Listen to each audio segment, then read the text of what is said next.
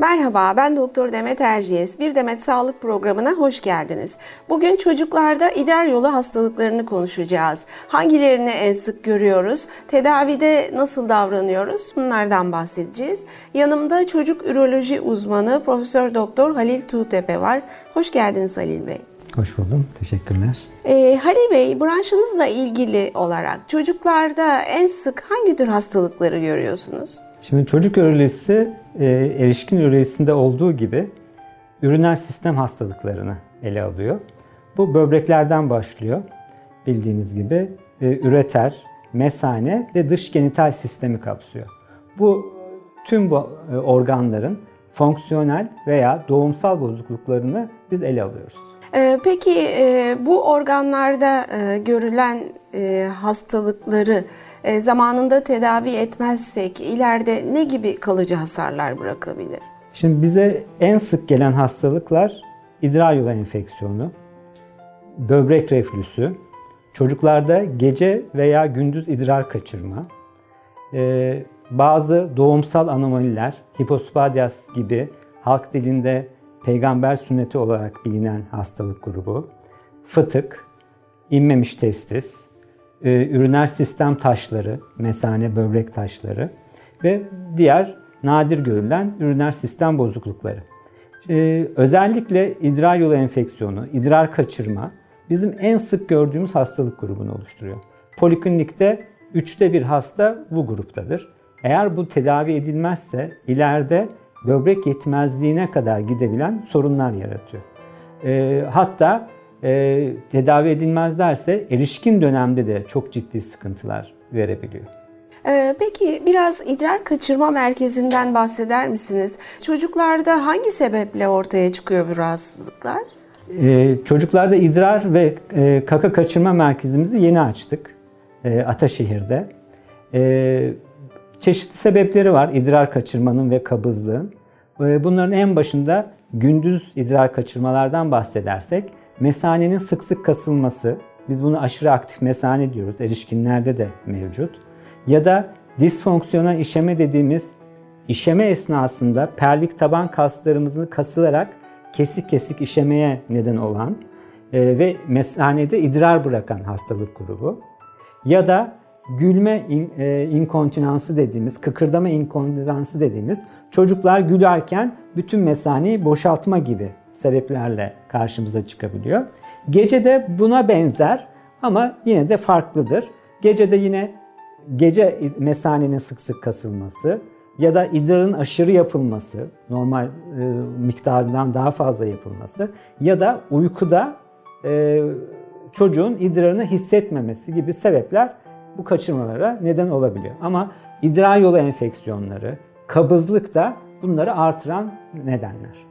Ee, peki tedavide ne gibi yaklaşımlar uyguluyorsunuz? Eskiden ilaçla tedavi etmeye çalışırdık ya da biofeedback diye dediğimiz bu Kegel egzersizinin bir derece üstünde yaptığımız e, yöntemlerle tedavi etmeye çalışırdık. Fakat son yıllarda dünyada pelvik taban kaslarına yönelildi. Ve şunu görüyoruz artık biz. Bu hastalıkların hepsinde bizim bu popo kasları dediğimiz pelvik taban kaslarının bozuk olduğunu tespit ettik. Bazı gruplarda çok aşırı aktif çalışıyor. Bazı gruplarda da tam tersi çok gevşek bu kaslar. Bizim merkezimizde de sırf bu işle uğraşan iki tane fizyoterapistimiz mevcut. Çocuklarda pelvik taban kaslarıyla uğraşan. Bu çok özellikli bir grup. Ee, biz ilk önce hastayı bütünsel olarak ele alıyoruz. Nerede nasıl bir sıkıntı var bunu buluyoruz. Ondan sonra da seanslar halinde ki bu bir buçuk saat sürüyor her bir seans. Yaklaşık 10 seansta ister gece ister gündüz idrar kaçırmalarını ilaçsız tedavi ediyoruz. Ee, çocuklarda kabızlıktan bahsettiniz. Bunun sebepleri neler? Şimdi kabızlık deyince insanlar daha çok beslenmeye bağlı olarak düşünür. Fakat son zamanlarda özellikle büyük çocuklarda biz yine bu pelvik taban kaslarının fazla çalışmasına bağlı olarak kabızlığı görmeye başladık. Ve burada çünkü pelvik taban kasları bir hamak gibi düşünün. İçinden idrar yolu geçiyor, e, bağırsak geçiyor, e, kadınlarda vajen geçiyor. Pelvik taban kasları bozuksa bu üç sistemde de bozukluk olabiliyor. Kabızlık da aynı böyle bir şey. E, biz özellikle çok ciddi kabızlıklarda yine pelvik taban kaslarını rahatlatarak bu sistemi e, tedavisini hallediyoruz. E, peki tedavide nasıl bir yaklaşımda bulunuyorsunuz? Yani ilaç mı yine egzersiz mi? Yine egzersiz. E, biz rehabilitasyon diyoruz esasında. Pelvik taban kas rehabilitasyon diyoruz. Fizyoterapistlerimiz yaklaşık bir buçuk saat her seansta hastayla beraber bu tedaviyi uyguluyorlar. Esasında bu bütünsel bir tedavi. Ne demek istiyorum? Yalnızca pelvik taban kaslarını ele almıyorlar. Ee, çocukların postür, dik durmaları mesela çok önemli. Yapılan çalışmalar şunu göstermiş. Kadınlarda dik durmakla kambur şeklinde durmak arasında büyük pelvik tabanda farklılık var.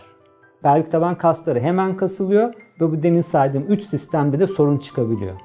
Biz bunları işte çocuklara uyguluyoruz. Bu dünyada çok yeni bir sistem, yeni bir tedavi yöntemi. Ee, onun dışında doğru nefes alıp vermeyi öğretiyoruz çocuklara. Ee, aynı zamanda tuvalet eğitimi sırasında bazı çocuklar yanlış öğreniyor. Nasıl yanlış öğreniyor? Ikın dediğimiz zaman veya çişini yap dediğimiz zaman çocuklar karın kaslarını kasıyorlar. Karın kaslarını kastıkları zaman direkt pelvik taban kasları da kasılıyor. Normalde kaka yapmayı için veya idrar yapması için pelvik taban kasları gevşemesi gerekirken burada tam tersi kasılıyor. Biz bunu da öğretiyoruz. Yani hem için içinde biofeedback var, terapi var, masaj var, postür düzeltilmesi var, nefes terapisi var. Çok kapsamlı bir e, tedavi yöntemi. Evet, e, gerçekten çok kapsamlı ve çok faydalı bir tedavi yöntemi. Üstelik de ilaç yok. Bunu çocuğa e, postürünü de düzelterek doğru bir alışkanlık kazandırıyorsunuz. Bu çok güzel bir şey. Halil Bey'e verdiği değerli bilgiler için çok teşekkür ediyoruz. Bir sonraki programımızda tekrar görüşmek üzere. Sağlıklı günler diliyorum.